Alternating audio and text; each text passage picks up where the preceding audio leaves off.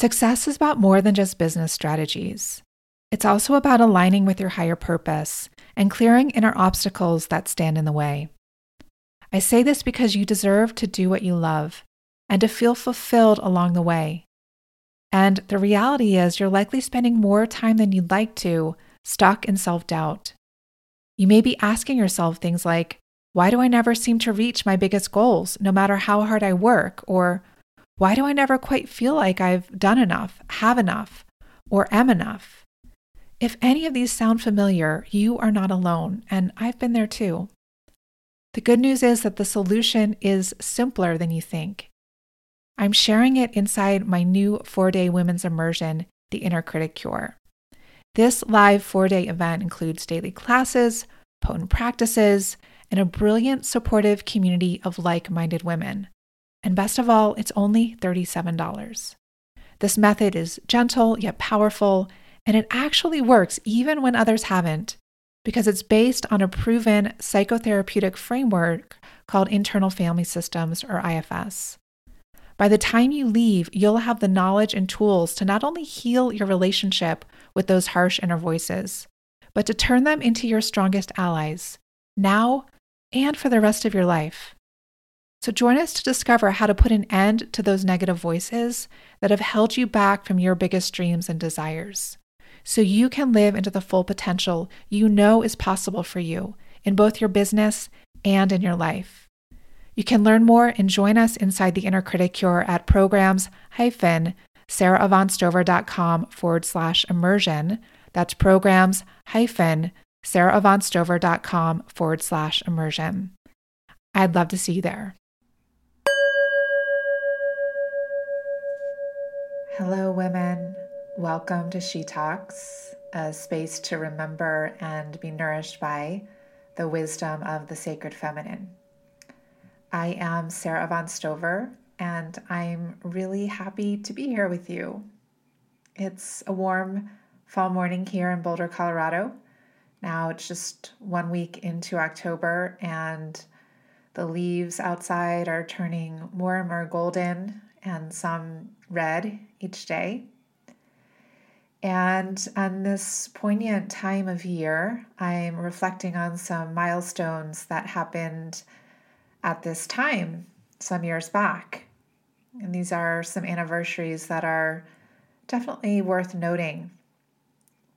First of these, this podcast celebrated its five year anniversary on September 28th. I started this in 2015 uh, with a special series to honor the publication of my second book. And I'll just share more about that in a moment. But that series called She Stories featured interviews with just a whole bunch of really interesting, influential women about their own heroines' journeys, like the kind of things that we might not hear that often from people that we admire, ways that these women transformed hard times in their lives into into strengths, into opportunities even and into pathways to becoming who they are now. So there are some gems in there if you want to go back and listen to any of those interviews from that initial series. Uh, the next milestone is that, yes, five years ago, right now, to be precise, my second book, the book of She, Your Heroine's Journey into the Heart of Feminine Power, was published. And I continue to get emails and messages about how women stumble across this book and they find it in really mysterious, sometimes even magical ways. And it's just, it really touches my heart to learn about how she meets you at very specific points along your journeys. And that was my intention for that book. You know when it when it was released i asked her to go out into the world and find the people she needed to find to do the work that she and all of us came here to do. So yay for five years of the book of she.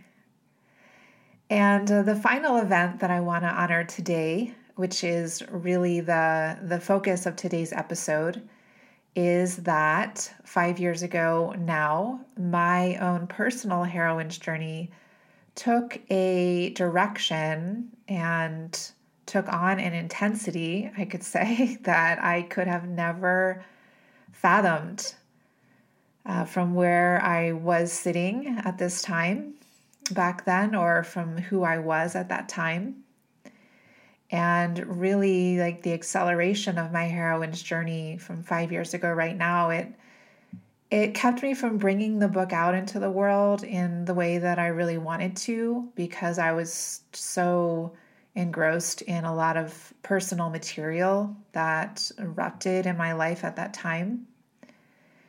Uh, but I also know that things are as they're meant to be. And I've since been warned be careful what you write a book about because you'll need to learn and embody the lessons in that book in a much deeper way. And wow, is that is that ever true? You know, that was a very hard book to write. Took me a couple of years, whereas my first book just took me about six months. First book was much more straightforward. And I wrote the book of She, that second book, because I thought I was coming to the end of a cycle in my own heroine's journey. But now I see that that leading up to publishing the book was just the on ramp to a, a much, much more comprehensive, all consuming transition I could say. Those are that's uh, euphemisms there over the past several years. So I'll leave it at that because this interview goes into it in more depth.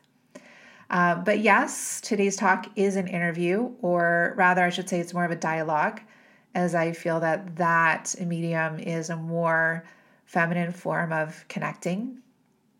So, this dialogue is with my good friend Emma Teitel. And Emma is a psychotherapist and a coach for women, also based here in Boulder, Colorado. And some of you will remember Emma because she's been on the podcast now. Today is her third time. So she interviewed me here a couple of years ago about my abortion. And she also interviewed me back five years ago in the very first episode for this podcast. So I will link to both of those in the show notes. This was a rich conversation where by the end of it, we both felt like we'd really just stepped out of time and found our flow. And we cover a whole range of things from like how we're structuring our days at this point in the pandemic, what specific things are inspiring us and helping us. We talk about the nascent steps we've been taking on our own anti racist journeys. We related to that, we speak about my experience working in California prisons last year. And above all, we speak about the key insights and lessons that I've gathered from the past five years of my heroine's journey. So enjoy just dropping into this conversation with us and many blessings for wherever you are on your journey at this point. Hello, everyone. I am here joined today with my good friend Emma Teitel. And maybe you know her from her work in her world. She is a coach and a psychotherapist for women, amongst other things. She's also the, the mother of a, of a beautiful two year old daughter. And she's also been here on the podcast before. I think once is it just once before or maybe twice? I think twice now. Or maybe like one of like the very first episodes and then also one um, when i produced a series around abortion. So it's great to have you here again for the third time. And this conversation is now in honor of the five year anniversary of the publication of my second book the book of She, Your Heroine's Journey into the Heart of Feminine Power. Much has changed in my life and in your life, Emma, since then, and also for sure in the world. So, our intention eh, today is just to have an open, honest conversation and to hopefully offer things that are interesting and inspiring, entertaining for you in your own life. I know these are challenging times. And I know I can speak for both of us in saying that our heart goes out to all who are who are suffering right now. So, Emma, um, as we often do in this women's community, I'd love for us to just start with a personal check in, just sharing where we are geographically and how we're doing at the levels of body, heart, and mind. And take as much or as little space as you want to answer this. Great. Thank you so much, Sarah, for having me back. I'm, I'm happy to be here. And Right now, I'm in my home in Colorado, and it's kind of a big deal for me because I'm alone in my home, which is something that's been very, very rare uh, in the last two years since I had my daughter. And I'm feeling settled in my body. Uh, I got to do some things to take care of myself this morning, which again is um, a gift and a privilege that I don't always get as as a mom of a young child and I feel joyful and content getting to have this conversation with you and also on the other side of a big transition for myself and my life in terms of having more space and um, routine and ability to focus on my work in a way that feels good for me and my heart feels tender and very aware of everything that's going on in our world and um, just feeling a lot of care and empathy for people that I know and people I don't know and everything that they're going through. So that's my check in this morning. Thank you, Emma. Yeah. I'm curious how you are on those levels? Yeah, I'm I'm joining today from I'm sitting on the floor in my new office in my new home in Boulder, Colorado. I just moved into this house 3 weeks ago today. And I'm still waiting for my desk to arrive. It won't be here for another couple weeks. It seems like all the cool desks are on back order because everyone's working from home. And so it's this room is still in in process and i'll i feel better once it's once it's all dialed in. Like i can just really settle into my own creative space my own practice space. But in the meantime i'm just enjoying getting to know this room. And i'm a little tired. I've just been resting a lot you know moving I just moved back here from Santa Barbara, California. I was in Santa Barbara for a couple years in a time that I, for a time that I now refer to affectionately as my Santa Barbara sabbatical. And moving is tiring, and this time in general is tiring. So I'm just, I'm just really letting myself rest as much as I can and uh, not putting pressure on myself to do anything in particular. so um, a little tired and you know overall my spirits are are are good right now i'm in this moment i feel like i'm able to find a balance of really staying present with what's happening in the world and not turning away and also trusting that um, i mean the only way i can say it is really that there's nothing but God, that it's all God's play. And that's not to, you know, that's not to be spiritual, spiritually bypassing, but it's just like a, a trusting that we're in a major shift in consciousness that has been spoken about for eons in spiritual traditions and uh, we're in for we're in for a ride and just just trusting my place in that and listening really, really deeply. Um, but I'm grateful to be back in Boulder. I didn't expect to be moving back here, but it feels right.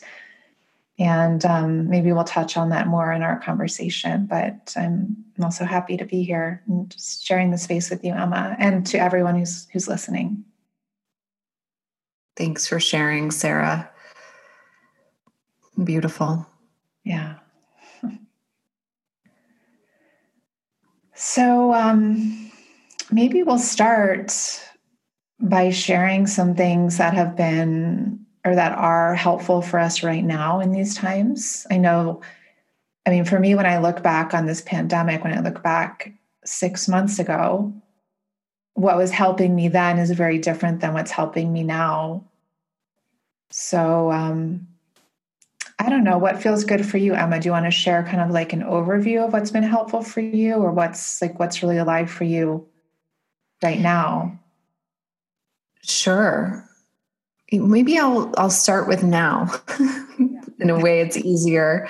It has been such a ride um, for all of us in the last six months and I was actually listening to a Brene Brown podcast the other day, and she was talking about day two as sort of the metaphor for where we're at. It's like on day one, when there's something new, there's novelty, there's excitement, there's like a lot of um, energy, or there can be even like a thrill of of having to make a big change or do something different. And I certainly find this in my life in general.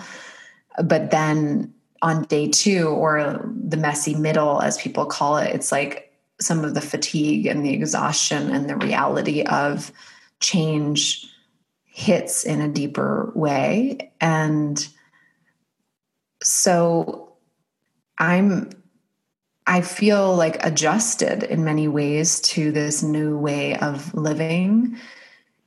And I am also anticipating, I'm feeling myself anticipate so much of the unknowns and the uncertainty, particularly in the United States with the political climate. Um, that's on the horizon here. So some days I'll wake up and I'll just feel anxiety and there's it's hard to put content like it's not there's not a specific reason why I should feel anxious necessarily but I think I'm just feeling the the state of the world and how much is not written yet and how much we're going to have to keep going through as we make this transition uh, that you're talking about as as a collective.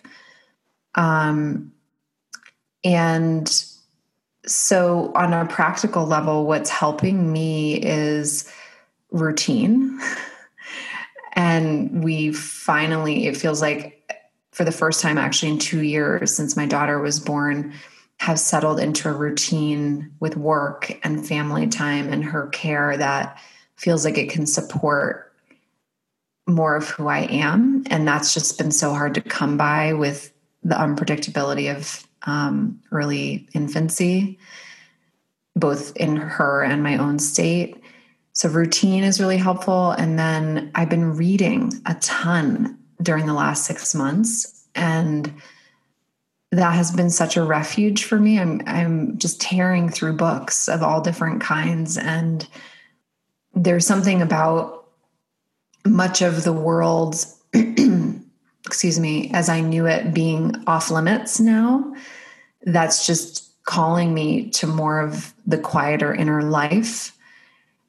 And it's actually feeling really good. Um, and I recognize that's a huge privilege because I have work where I haven't had to be out in the world as much.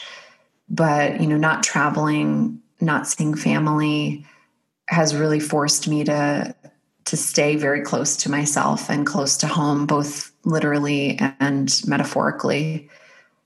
So, those are a few that have been your favorites these past six months. Good question. Um, so, I read Untamed by Glennon Doyle. Most recently, my mom actually sent me Finding Freedom, the new book about Meghan and Harry, um, the former Duke and Duchess um, of Sussex. And that, for whatever reason, I usually read things that are more in my professional domain. And there was something about reading about their lives that was just so satisfying and indulgent for me. And the narrative is a lot about race and family dynamics and culture and love and risk taking. So it fed a lot of the things that I really care about. Um, even though it was, you know, felt different than what I normally read because it's all about their their lives. Um, I didn't realize that book was out. It sounds interesting. Yeah, I I finish it faster than any other book. it's really good. So yeah, those are some of the things that have been helping me get through and I'm sure there's others, but I'd love to hear from you. Yeah, just a couple more specific questions because I, I always I'm always curious about specifics when I when I listen to interviews is like what what is the routine that is that that you've settled into for now that's feeling that's feeling good? Yeah, I appreciate the question. Thank you. It's a lot of little things. Um, one thing that's really helped me is is plugging my phone in away from my bed and turning it off every night so that when I wake up in the morning, I'm really with myself, even if it's just for a moment, even if it's my daughter who woke me up. It's just like a few breaths of of my own psychic space, which has been hard to come by in the world that we're living in. And so if I wake up before my daughter, I'll just grab the book or the Kindle that's by my bedside and read for a few moments which feels like such a privilege and such a luxury. And then I usually am the one to get her. My husband sleeps a little later. And so that moment where I walk in the room and pick her up and we just hug and snuggle in the chair is one of my favorite moments of the day, just embracing and reconnecting after sleep together. And then we make what my daughter calls lemonade, which is we squeeze a lemon and make a pitcher of lemon water so that all three of us can have um, warm lemon water to start the day. And they're very basic things, um, but they mean a lot to me because they're about valuing health and connection and togetherness in the beginning of the day before we get into work and the world and all those other things. And and then now I usually have a good solid chunk of time to work. Either the babysitter comes or I bring her to a neighbor's house who's taking care of her. Um, I should mention my my husband comes and connects with us too around the lemonade, and we kind of all get ready and go to our various places. And then I'm either with clients or writing or working on my podcast. And then at the end of the day, we all reunite around 4:30. My husband comes home around 5:30 and you know, we're cooking dinner, going for walks, talking about the day. And it's very ordinary and sometimes I feel like I'm living groundhog's day.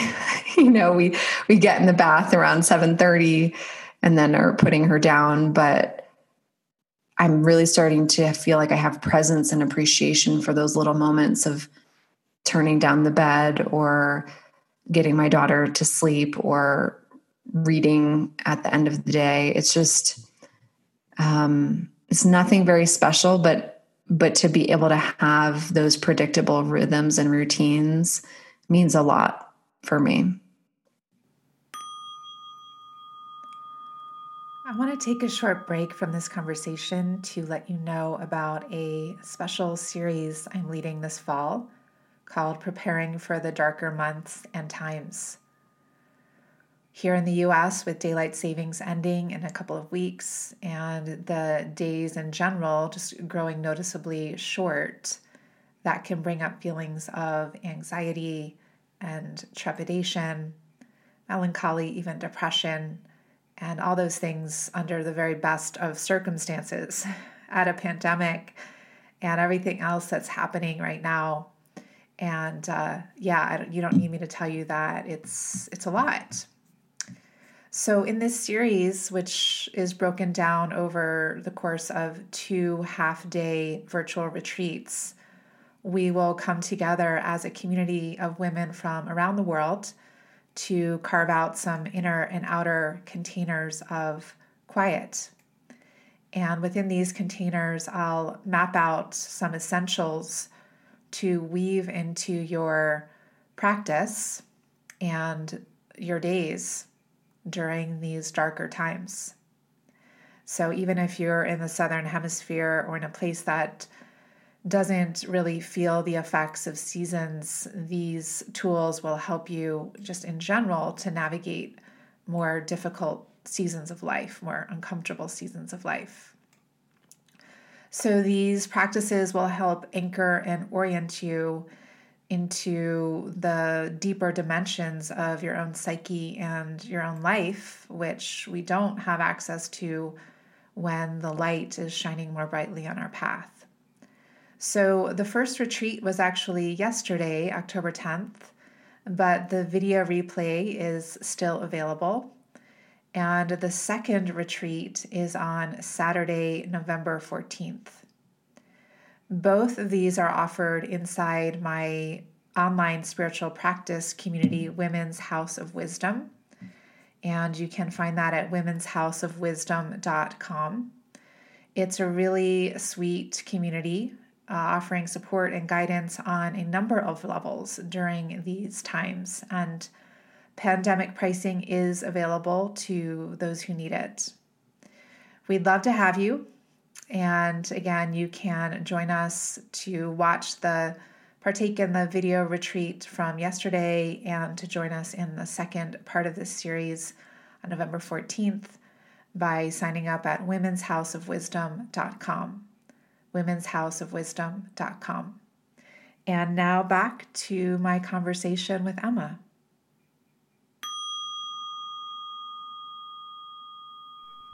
Yeah, and for me, um, I guess I'll just speak to where I am now because things are different since I'm since I moved um, in terms of my rhythm, and a lot of my rhythm now has been around just logistics of getting settled and reconnecting with people here. Um, but in general, like I said earlier, I'm just really prioritizing sleep and rest, and I have been throughout the pandemic. And you know, I I usually don't get out of bed until eight these days, and I usually get in bed at around eight at night. And I have been reading, but not as much as I usually do. I usually read about a book a week, but something about this time, it has just felt, and also because I've been alone, um, like watching engaging shows has actually felt really good. Like it's um, like an interesting story, just to feel like it's more something to to draw me in and I mean, I'm not with other people when I do that, but it just, I don't know, it just feels, um, just feels better than, than reading. Um, although I still like to read, just not as much as usual. So yeah, I'll get into bed early and I'll read or I'll journal or I'll watch a show.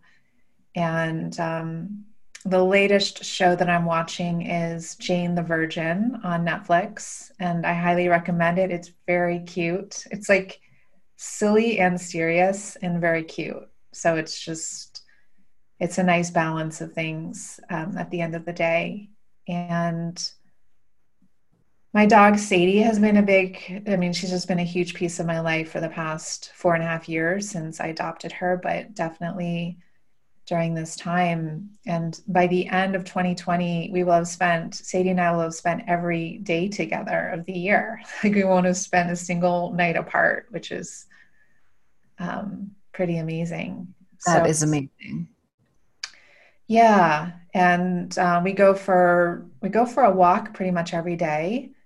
Um, usually, like I haven't been exercising, like doing cardio exercise. It's just felt too tiring for me, and that's actually been a nice a nice shift just to go for gentle walks and doing a lot of um, restorative yoga and yin yoga and just like very gentle yoga. It's like just gentleness is my is my theme in life right now. Mm-hmm.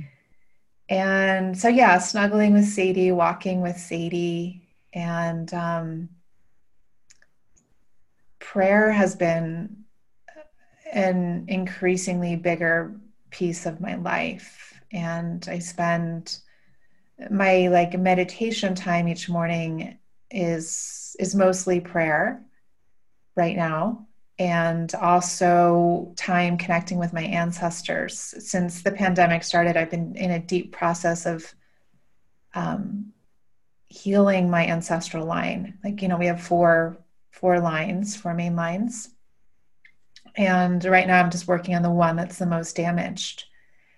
And it's, I don't know how long I'll be on that line, but um, I spend time with that every every morning and connecting with certain ancestral guides who are further back in time, like a couple thousand years back, who are very well. And I have to say, this is one of like the most transformative experiences of my life is this ancestral work and um, i've really been listening closely to them around what i'm supposed to be doing at this time and that was part of my my move back to actually that was like why I moved back here. It's Just listening to their direction, and I have felt a greater level of, I guess you could say, luck in my life or just grace since connecting with them. Like I just have feel like I have more support. And that's been really helpful, especially because it's been such a solitary time, although I'm connecting with people more now, definitely than I was in the first three months, you know, going for walks with friends and such.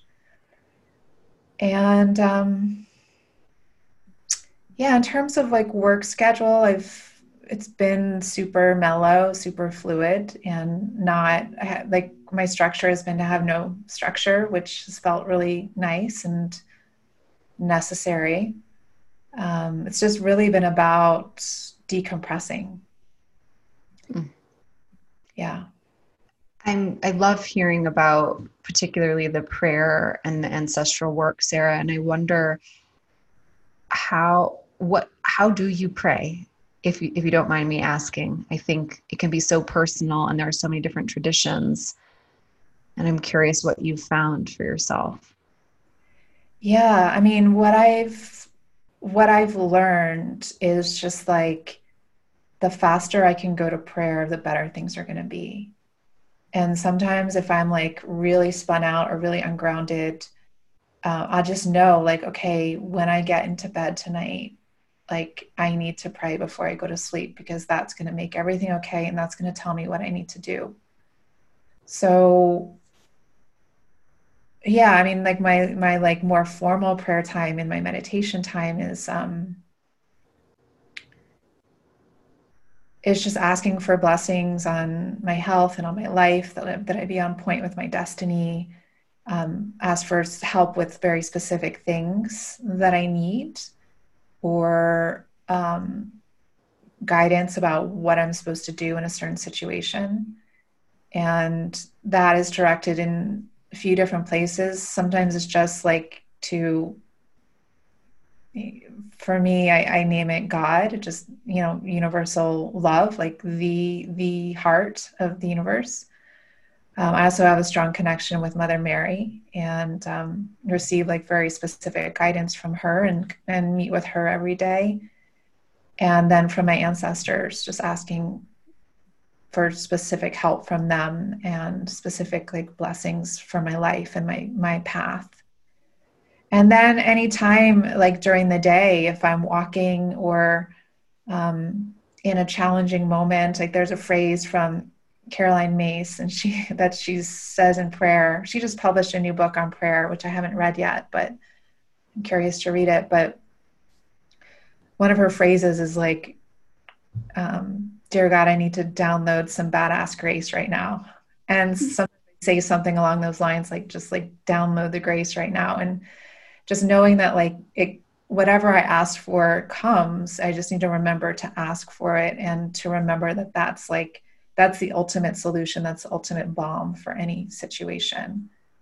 And also, then when I'm going to sleep at night, I often just review my day, like review what was the best moment of the day, what was the hardest moment of the day um, what am i grateful for? And uh, and then i also pray again and just if there's things i need to hand over or just want to have cleared and cleansed in my sleep i ask for that as well.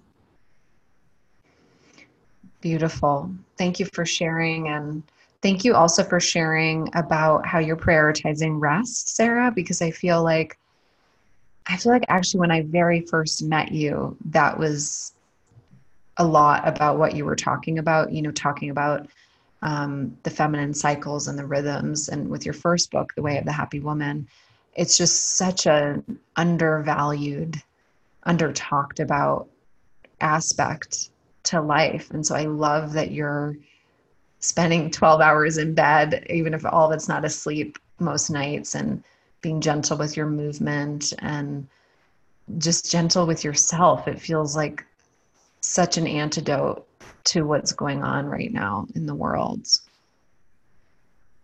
Yeah, I feel and I think that this time has just helped me to see more and more how insane our our culture is.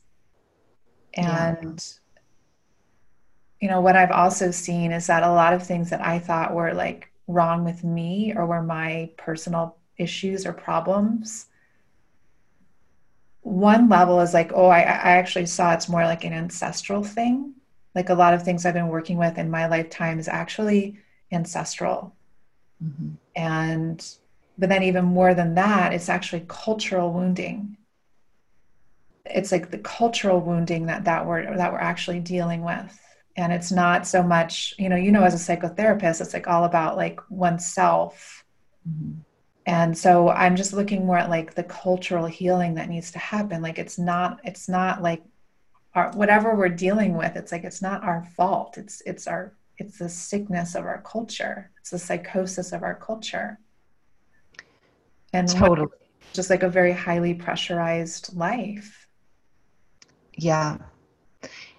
I um i love what you're saying and i'm reading a book called My Grandmother's Hands right now by Resmaa Menakem. And I'm trained in somatic experiencing, which is um, one of the main methodologies that he uses. And I'm in a, a course with him and some of his colleagues, really un- trying to unpack, they call it somatic abolitionism. So trying to unpack um, what's going on in terms of race relations. And so much of what he talks about is is so linked to what you're saying, you know, like that inherited and ancestral trauma that doesn't get named or unlocked or unwound it it kind of tumbles down on us and then it starts to look like personality or it starts to look like traits of a group of people. But actually it belongs to this much bigger history and ancestral inheritance that that hasn't been healed it hasn't been worked through. So i love that you're doing that work of like looking more broadly not just at the i the individual self but really looking at a whole a whole line a whole culture a whole people. I think it's what we need to be doing right now. Yeah and i love that you're taking that course and that's a really provocative phrase somatic abolitionism. Can you can you just explain that a little bit more? Really? Yeah, it's it's um so I just want to give credit to Kareen Bell. So she's the one who's putting it together and um, she has a whole team and then Resmaa Menakem, the author of My Grandmother's Hands, is coming in um, for different parts and it's essentially the idea that we have to go into the body to understand and unpack how racism and white supremacy has affected us. And so I'm speaking as a white woman right now. And so a lot of what it is is is starting to track and be with the embodied experiences of how racism has consciously or unconsciously played out in my development and how I respond to people, other people that are white, people that are black, people other he calls them bodies of culture, bodies of color. So it's a very deep process and it's like we I think those of us who want to be anti-racist or who want to live in a world where we're not plagued by this, we often come at it through the intellect through cognition. And Resmaa Menakem is saying that's not what's going to stop the systemic and uh, social issues that are playing out right now. We have to go into the body to gain more bandwidth and consciousness. Because the so body we stop conscious mind. Yeah. 5% of our mind. Yeah. I highly recommend his book to anyone. He writes a lot about the police. Um, he writes about white bodies, black bodies, bodies of culture. It's, I'm just, I'm such a baby learner, beginner, but it feels good to be engaging the work. And he has a lot around ancestral work too in his book. Yeah. Yeah. Thank you for sharing that. Um, I'm just a baby beginner as well. But that's been another part of these these months is just um, always having something that I'm engaging with around my anti-racist education. And I haven't read his book yet, but um, there were a couple of really good interviews with him on the On Being podcast with Krista Tippett. Yeah, I loved that one. Yeah. What books have you been reading? I read, well, last year, time is very strange right now, but last year I was doing a lot of work in um, California, the California prison system. And that that was life changing for me. Um, that could be like a whole other podcast episode, but I mean, that just opened up my eyes in new ways to racism in this country and just the whole prison industrial complex in this country and how the prison system is like our modern day slave system. And what um, this work that I was doing was we were bringing uh, spiritual psychology workshops into maximum security prisons. It was two women's prisons and three men's prisons. And we'd do like a weekend workshop in the gym with up to 200 of the men and women who live in prison. They prefer to be called that rather than inmates or prisoners. And I remember my first time in the gym, we would sit in groups of three, it's called trios with with with these men and women and just looking around and seeing that it was all people of color, like 90, 90% people of color. And I, I guess I had heard that before, like intellectually, but actually just to see it and just to see it and be in it, it's like, this is, this is so wrong. And this is clearly intentional. And how most of these people, um, scored very high on the ACE test of like levels of trauma. And I do as well. I have a lot of trauma um, and also a lot of ancestral trauma. But the difference is that I was born a white w- woman in an upper middle class family, and um, and they weren't. Uh, but we shared a lot of similarities, and a lot of them had been in multiple times like sometimes seven, eight, nine, ten times. And that's the recidivism rate. It's like 80% recidiv- recidivism rate. When you, you get out, you get back in. And it's it's like an addiction because a lot of them, like their their parents were in prison or a grandparent was in prison or a sibling, and that's just what they grew up and that's just what they saw. Um, so yeah, a lot more I could say about that, but I started reading um, the new Jim Crow at that time, and also um, White Fragility. And over these past months, I've read So You Want to Talk About Race and Me and White Supremacy. I was in a book group with um, several people going through that week by week, which was really interesting just to do it in a group and to have like uncomfortable conversations. And 1619 podcast with the New York Times, that was very, very interesting and also very entertaining. I just tore through that.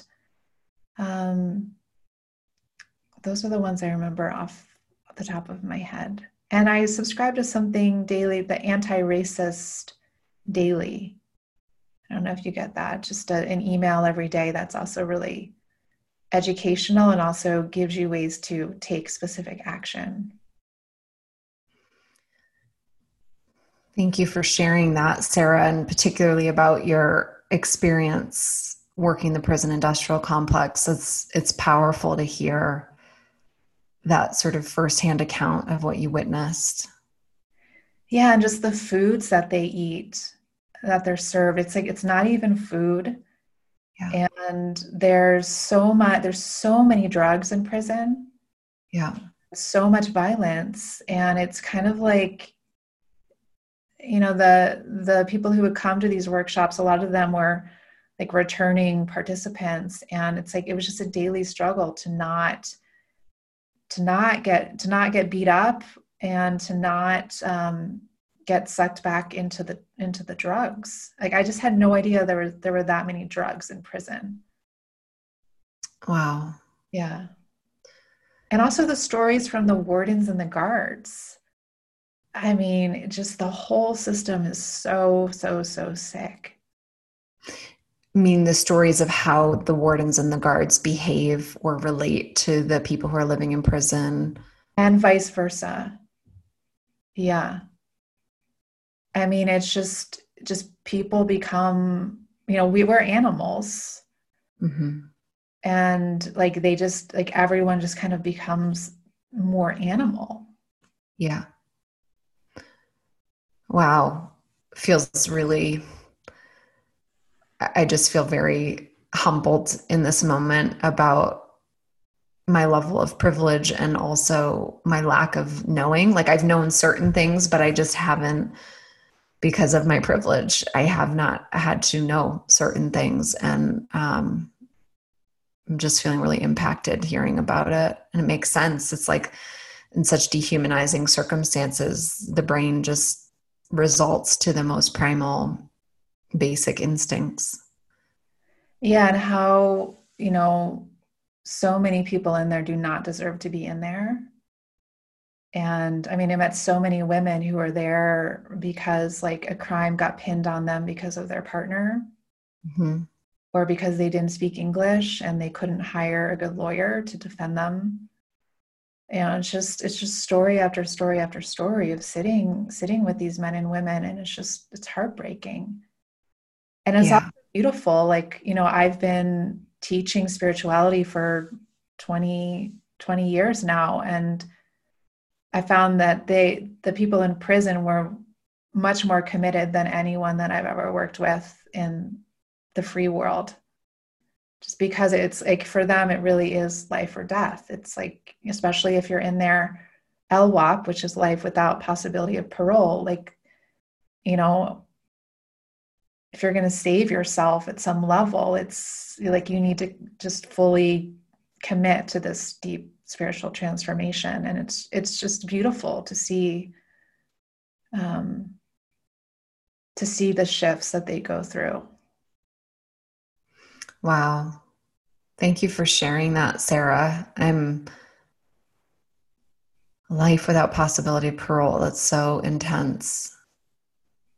And i'm i'm actually right now i'm working on a talk um, about women's freedom and it's just this question I've really been wrestling with because so much of my work and my life, because of my privileges, because of my whiteness, my socioeconomic status, has been really focused on the the trying to liberate the inner freedom because I haven't been fighting against that much.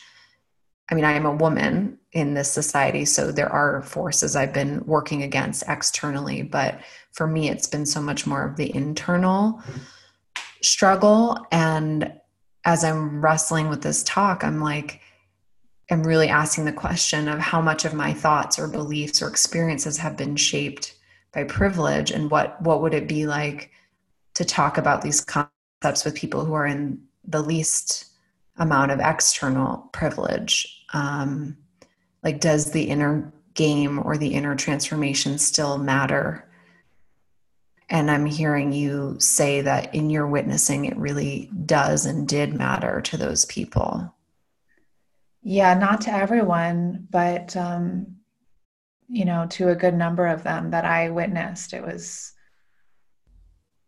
yeah, and they often became teachers of the work and mentors to others in prison and just some of the the, the most um, I, I don't know what the word is but just incredible human beings i've ever met. Mm-hmm. for these especially the men in prison because the, the work had been in there for longer. So they, they'd really been engaged with it for the longest and just remarkable. So it really shows the redemption of the human spirit. And if you if you have the right nourishment like you can thrive. But if you don't have that you you can end up in prison. Yeah. Wow. I feel touched by and surprised. I didn't know the conversation was going to lead here. So thank you for sharing all that. Me neither. But it it's um yeah it's it's work that i'd like to stay connected with. I don't know exactly how um yeah. Yeah well i'd love to transition a little bit Sara um, to the anniversary the upcoming anniversary of the book of she five year anniversary which i can't believe because i remember when you published that book it feels like it was just yesterday so much of life has happened since then. Um, but I'm just curious to hear how you're doing, how you're thinking about that aspect of your body of work on year five, and just any thoughts or reflections you want to share about the anniversary. Sure. Um, you say it seems like just yesterday and for me it really feels like it was several lifetimes ago like it feels so so long ago and i mean i'm really proud of that body of work i'm really proud of both of my books and i also you know i'm still inside this process that started um, very intensely at that time, so five years ago, but that had kind of a two year on ramp, gradually intensifying two year on ramp. So seven years. And I now understand this time as my midlife transition uh, that generally starts around age 37 and can go up to about age 43. It can even extend up to 10 years for some people. Um, in some ways, it's kind of been 10 years for me because it, it really started, I guess it really started intensifying after my first book was published, or right when my first book was about to be published. Um, so, yeah, my midlife transition which I feel like I'm in the last phase of. And that f- feels really good to be in the last phase of it. So I'm not ready to fully talk about it because I'm still inside of it. But it's been a fascinating, fascinating, fascinating process. I mean, there's just such a brilliance to divine intelligence. And I've all along the way i've just been surrendering to that divine intelligence just like a plant or an animal has this like innate wisdom in them that just grows them into what they're meant to be and the more that i just surrender into that and open to that and just let let things be as they are um, the more i'm carried into the next moment and I don't know if these words are making sense because it's it's really hard to put language to it. Um, it's making sense to me. Okay. Yeah, and one day I will put better language to it. I, I would really like to write a memoir about this time because I, I feel like it's really under talked about and it's it's been so profound and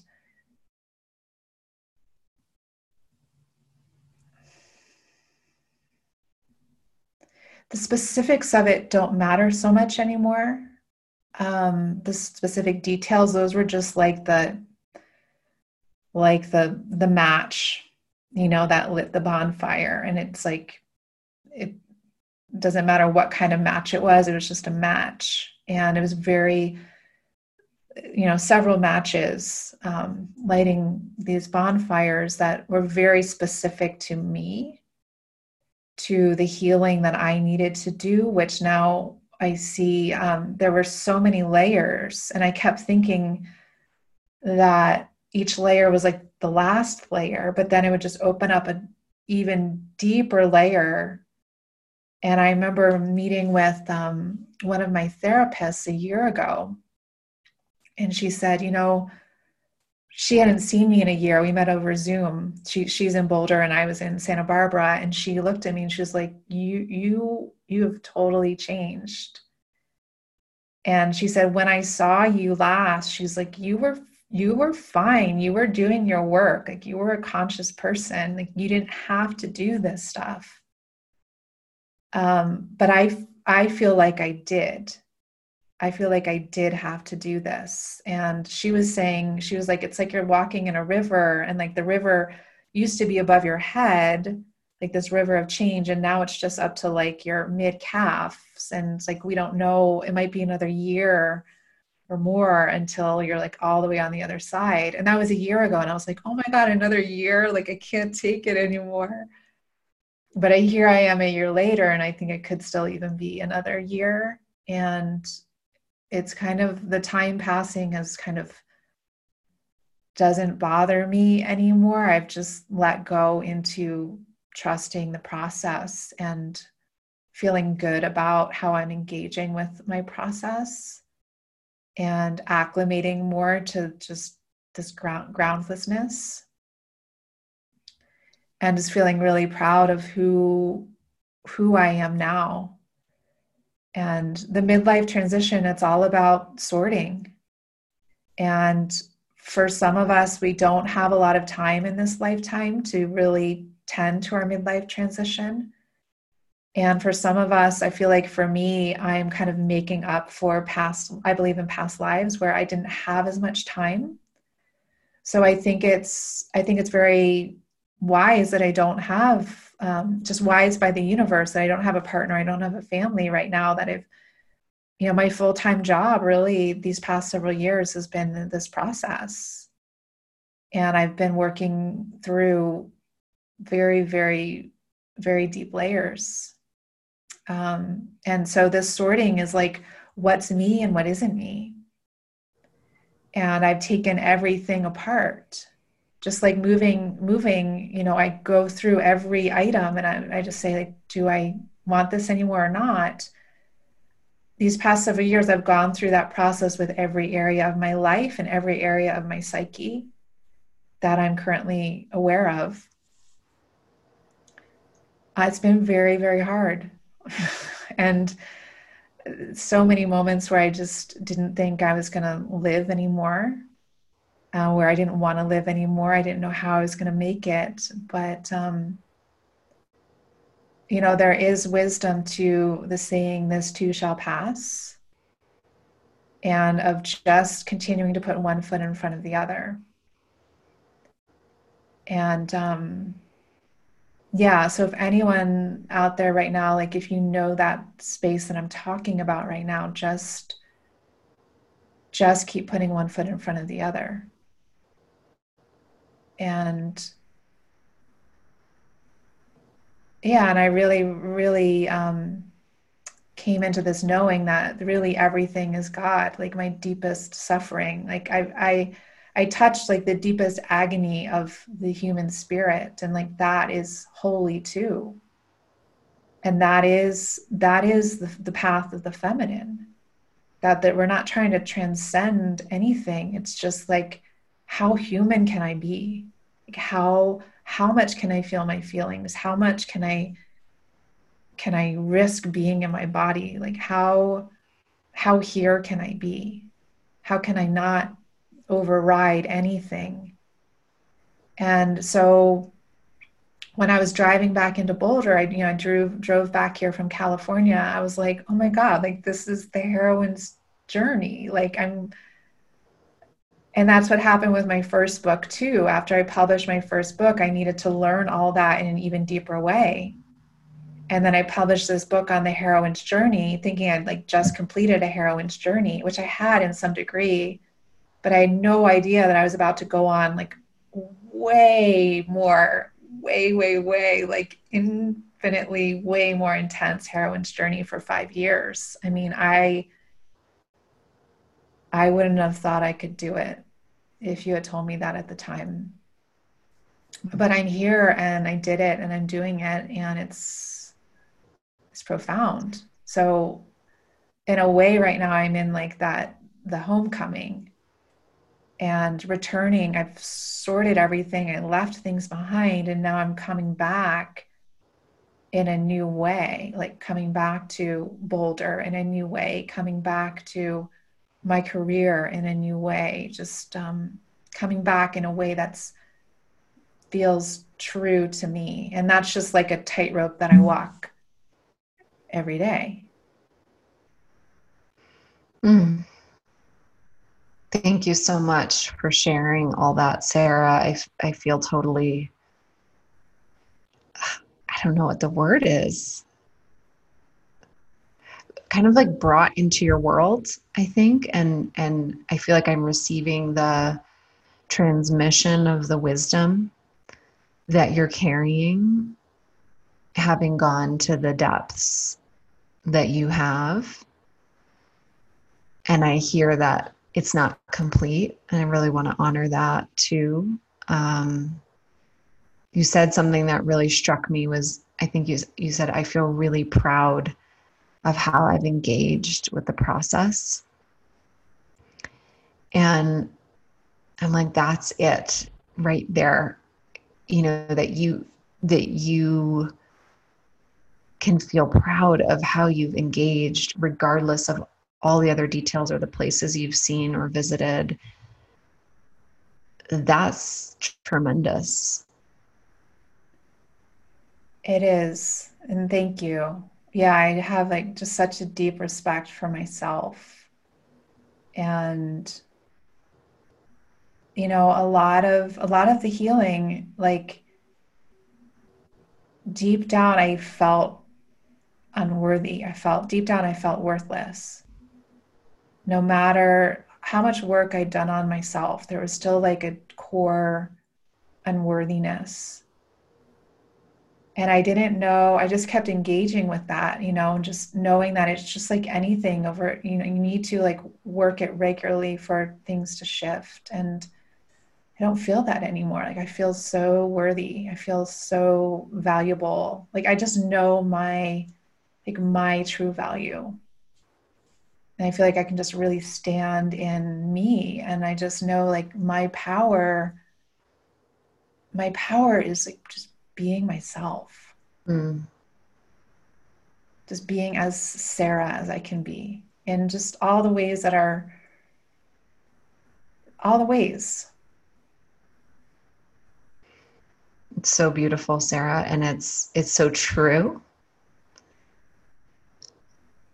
And the fact that you've had the opportunity, like you're saying, the wisdom, the grace, that you've had the opportunity and the space in this lifetime to get as far as you needed to get to come to that is such a gift. It's a gift for you and a gift for everybody who comes into contact with you and your work. Thank you. Yeah, and it can seem like a curse at times, you know.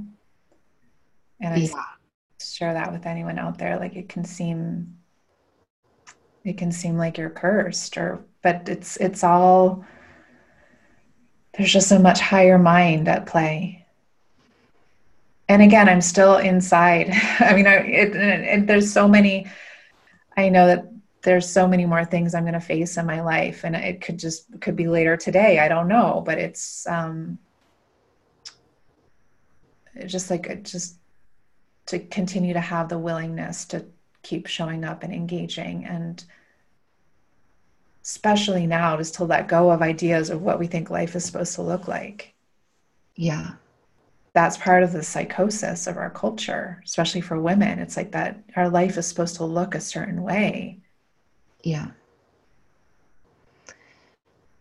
Yeah, and I want to just honor and appreciate the way that it can feel like a curse sometimes. And I'm imagining knowing some of the details and the circumstances. It's like if you weren't bringing this wholehearted, deeply devoted, um, soulful person that you are to some of the circumstances, it could easily, you could easily not find the meaning or the grace in the experiences. Yeah, I could like if I if I didn't engage in this way, I could be dead right now or have gone insane. Very yeah. like uh, one of those two things would be true of me right now. Yeah. Thank you for your willingness to engage and to share to the extents that feel right right now. And yeah, I'm just thinking about any of the women listening who are in their own, particularly like that darkest, darkest part of the tunnel of their heroine's journey. May Sara's sharing and may this conversation support you to feel like you're not alone at the bottom of the barrel. Yeah. Yeah, because you're you're not, and that's that's where the prayer comes in. That's where the faith comes in, and that that's how faith is built. Can only be built like through that deep, deep testing. That's what it is. It's testing, being tested. Planet Earth is, you know, this Earth school. I think, I think it's like the hardest or one of the hardest. Like incarnations to choose. Like it's it's the real deal here here. Especially yeah. Yeah, it's so real and so vulnerable and so tender to be human and everything that we have to face, you know, and like we were talking about the full spectrum like there's different circumstances that we have to reckon with depending on the level of privilege or culture or family that we're all born into, but none of us get a free pass. No. So, Sara, given all of this and your return to Boulder and where you're at in the journey, even if it's another year or multiple years. And I, by the way, really appreciate you speaking to the, the midlife transition component. I'm curious what you're imagining or setting your intention on in terms of the remainder of 2020 and this autumn into the winter. Yeah, that's about as far ahead as I can look, because I'm sure I'm not alone with that. But um, yeah, the main thing that I'm putting my well, actually, a couple of things I'm putting my okay, a few things I'm putting my focus on. Um, one is, you know, a couple of years ago, I published my story around how I had an abortion three and a half years ago, and that was one of the matches on my bonfire. I'm bringing that work back out and I, I, took a little hiatus from it, but I'm bringing it back out um, to offer support to women who have had an abortion or who are trying to decide if they want to have an abortion. So there's a, a couple of ways I'm going to be doing that, um, which I'll be sharing. You know, I'll be sharing on my email list, and so I'm doing working on that over the next few months and I'm taking down my old website and just my old identity, thewayofthehappywoman.com. All that's coming down probably the month of October.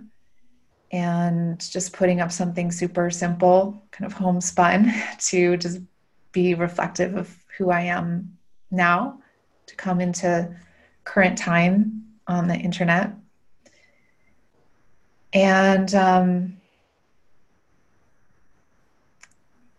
I've also been, you know, since the start of the pandemic, I started something called Women's House of Wisdom. It's like a, it's an online women's spiritual practice community. Like I've been teaching for about 10 years, but it's I don't know, it, it's also reflective of where I am now. It's just very simple and just practical and just goes right to the heart of things and there are some teachings from Mary that are and just the great mother, like Mary is an emanation of the great goddess and the great mother um, that are wanting to come through at this time.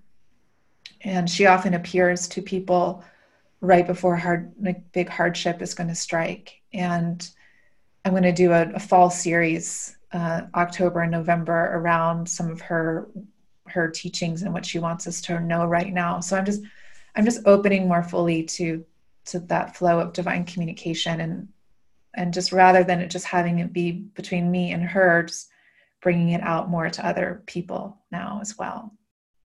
So those are the three those are the three big things. And that and resting and just getting just getting settled here in in Colorado, hunkering in for the winter.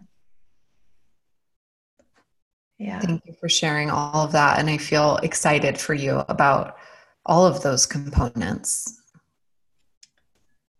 And and you having, you know, returning to your work in a different way and people getting to receive your wisdom and having that space held for them feels so important, especially right now. Thank you. And how about you? What's what's what's ahead for you these this next season? Because today's the first day of autumn. Happy equinox.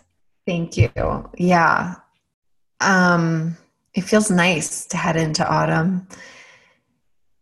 So what's on the horizon for me? I think the the biggest thing is I'm really getting a lot of space. Well, a lot of space, relatively speaking, but um, for my writing and for my podcast. So I'm actually going to be launching a podcast this autumn, which is the project I've had in my mind and heart for so many years. And it's finally the right time and moment in my life to be able to bring it forward.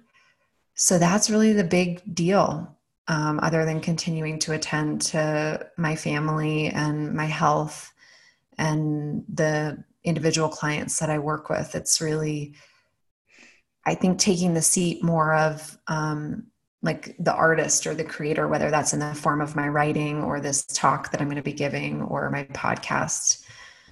Um, but I'm definitely, maybe for the first time in my life, thanks to the pandemic and COVID, um, just in that space of like less is really more right now.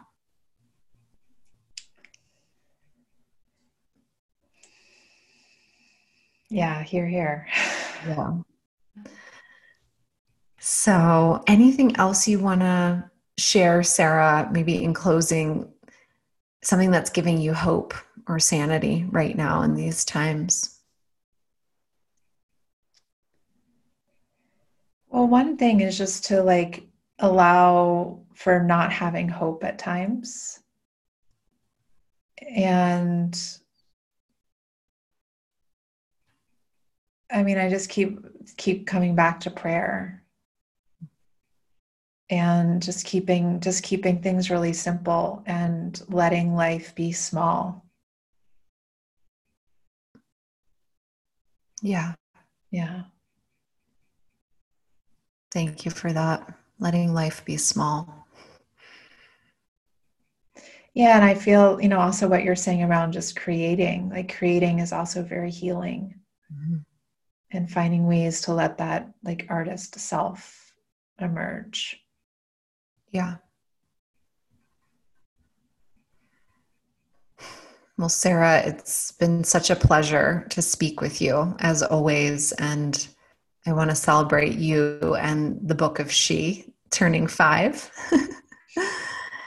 and I really want to just honor you and um, tell you how much I respect the way that you've engaged with this journey over the last many years. And um, I just have all the best wishes and hopes for you as you find this new footing in the return home process, however long it takes. And I just know that you going through these experiences serve something so much higher in the whole. And I'm incredibly grateful. And I know that it's a huge service to women. Thank you, Emma. I really value your your friendship and your support. And uh, thank you to everyone who's who's here and who's with us today and who's on your own journey. Um, a lot of what's happening right now on the planet is a, like a final standoff with the patriarchy and the divine feminine. And we all need to trust our own unique place in our heroine's journey. And that the more that we can wholeheartedly engage with that, the stronger we're going to rise together. So don't doubt yourself. Um, trust your life, trust yourself, validate yourself, validate your process, and keep going. Keep putting one foot in front of the other. And the next moment will always come and will always receive all of us. So, thanks for being here. Many blessings on this season ahead, whatever it may hold um, we'll get there together.